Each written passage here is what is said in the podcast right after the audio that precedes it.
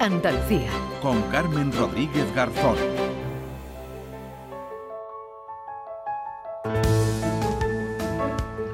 Y 38 minutos de la mañana, aquí seguimos en Días de Andalucía en Canal Sur Radio. Esta semana se ha presentado en la UPO, en la Universidad Pablo de Olavide de Sevilla, un estudio, el estudio Una realidad invisible sobre la violencia psicológica de género. Carmen Ruiz Repullo y Laura Pavón firman una investigación de carácter sociológico que tiene como principal objetivo la identificación de cómo se genera este tipo de maltrato. De ese estudio hablamos con Carmen Ruiz Repullo. Carmen, ¿qué tal? Buenos días.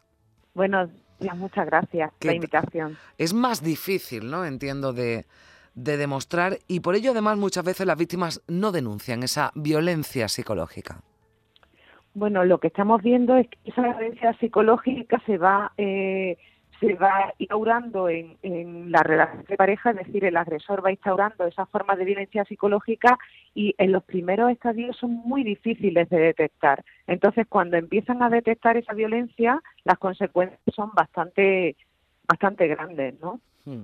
Eh, eh, ¿Qué mecanismos hay que, hay que seguir? Que entiendo que es lo que también recogéis en este estudio. ¿Qué mecanismos hay que seguir para detectar esa violencia psicológica? La violencia física, eh, bueno, es, tremenda, es horrible, pero es fácil, ¿no? De detectar por en un primer análisis, ¿no? Forense, los golpes son fáciles de, detectar en las víctimas. Pero ¿cómo se detecta esa violencia psicológica, ese maltrato psicológico en una mujer?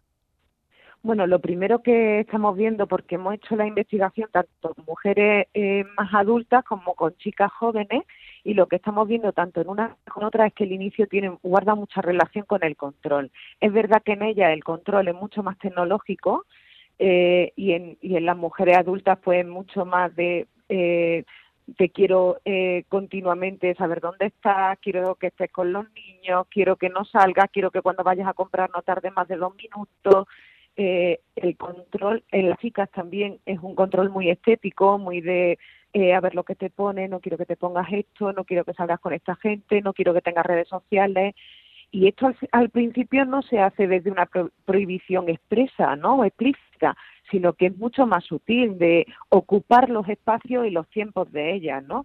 Y al final ese control, ¿no? No se percibe como control porque se vende como amor. Este es el problema. Mm. Se vende como me importa mucho, te quiero mucho y quiero estar contigo. Entonces, claro, el inicio de esa violencia psicológica pasa muy desapercibido por las mujeres y, y desde luego, pues lo que queríamos en esta investigación es que viésemos esa identificación temprana, ¿no? Mm.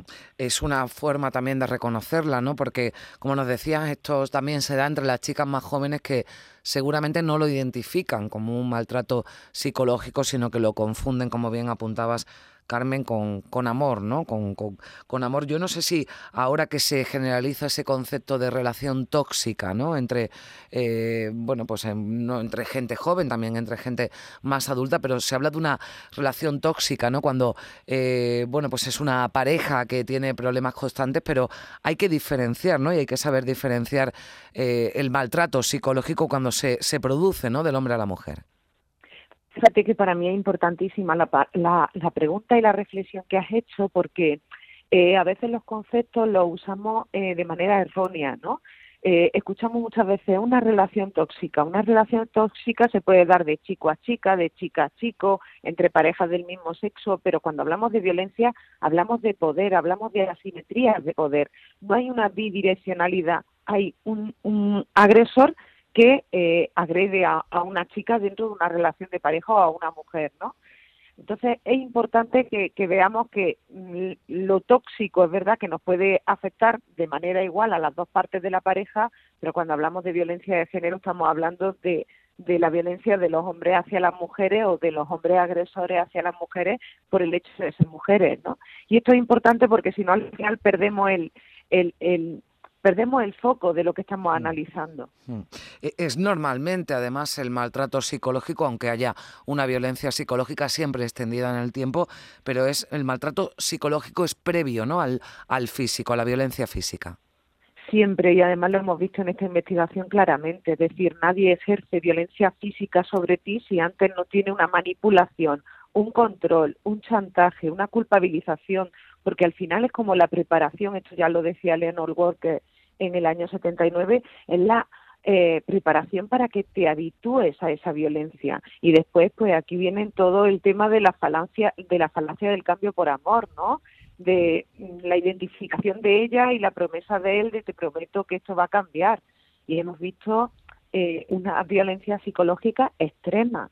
Es decir que muchas veces ni las propias mujeres son conscientes de, de, lo que están sufriendo, ¿no? Claro, Carmen, porque este proceso es lento, esto no pasa de un día para otro, ¿no? Primero, como dices, no hay órdenes, hay, bueno, pues de forma más sutil, ¿no? Se pide o se, se claro, se, pide ese favor, ¿no? Bueno, no hagas esto, no hagas lo otro, pero eh, cuando una mujer se da cuenta, ¿no? Se da cuenta a su entorno de que ha, ha estado o, o, finalmente ha quedado completamente aislada.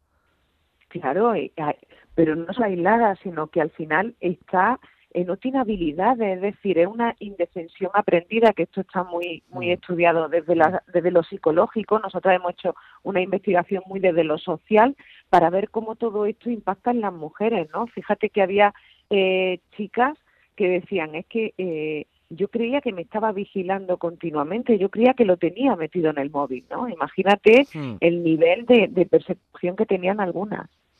Bueno, pues ah, todo esto se recoge en ese estudio, una realidad invisible sobre la violencia psicológica de género que cada vez más, ¿no? Sí se está teniendo en cuenta, lo digo porque son las propias víctimas, ¿no? Las que tienen miedo, Carmen, de, de no ser creídas, ¿no? Y, seguramente eh, por eso, ¿no? No se animan a denunciar cuando solo han sufrido esa violencia psicológica y entiéndeme el solo, ¿no?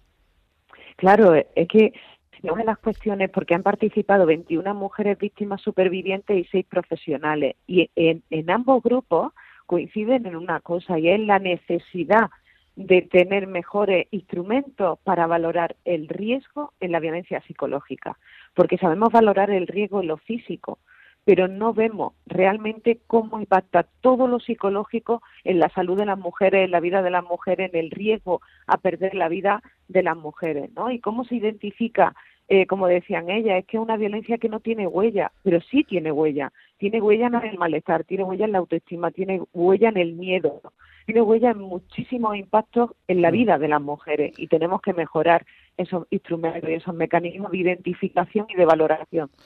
Pues muchísimas gracias, Carmen Ruiz Repullo. Junto a Laura Pavón Benítez han firmado esta investigación, una realidad invisible sobre la violencia psicológica de género que se presentaba esta semana en la Universidad Pablo de Olavide de Sevilla. Carmen, gracias. Un saludo. A vosotras. 9 y 46 minutos de la mañana. Días de Andalucía con Carmen Rodríguez Garzón.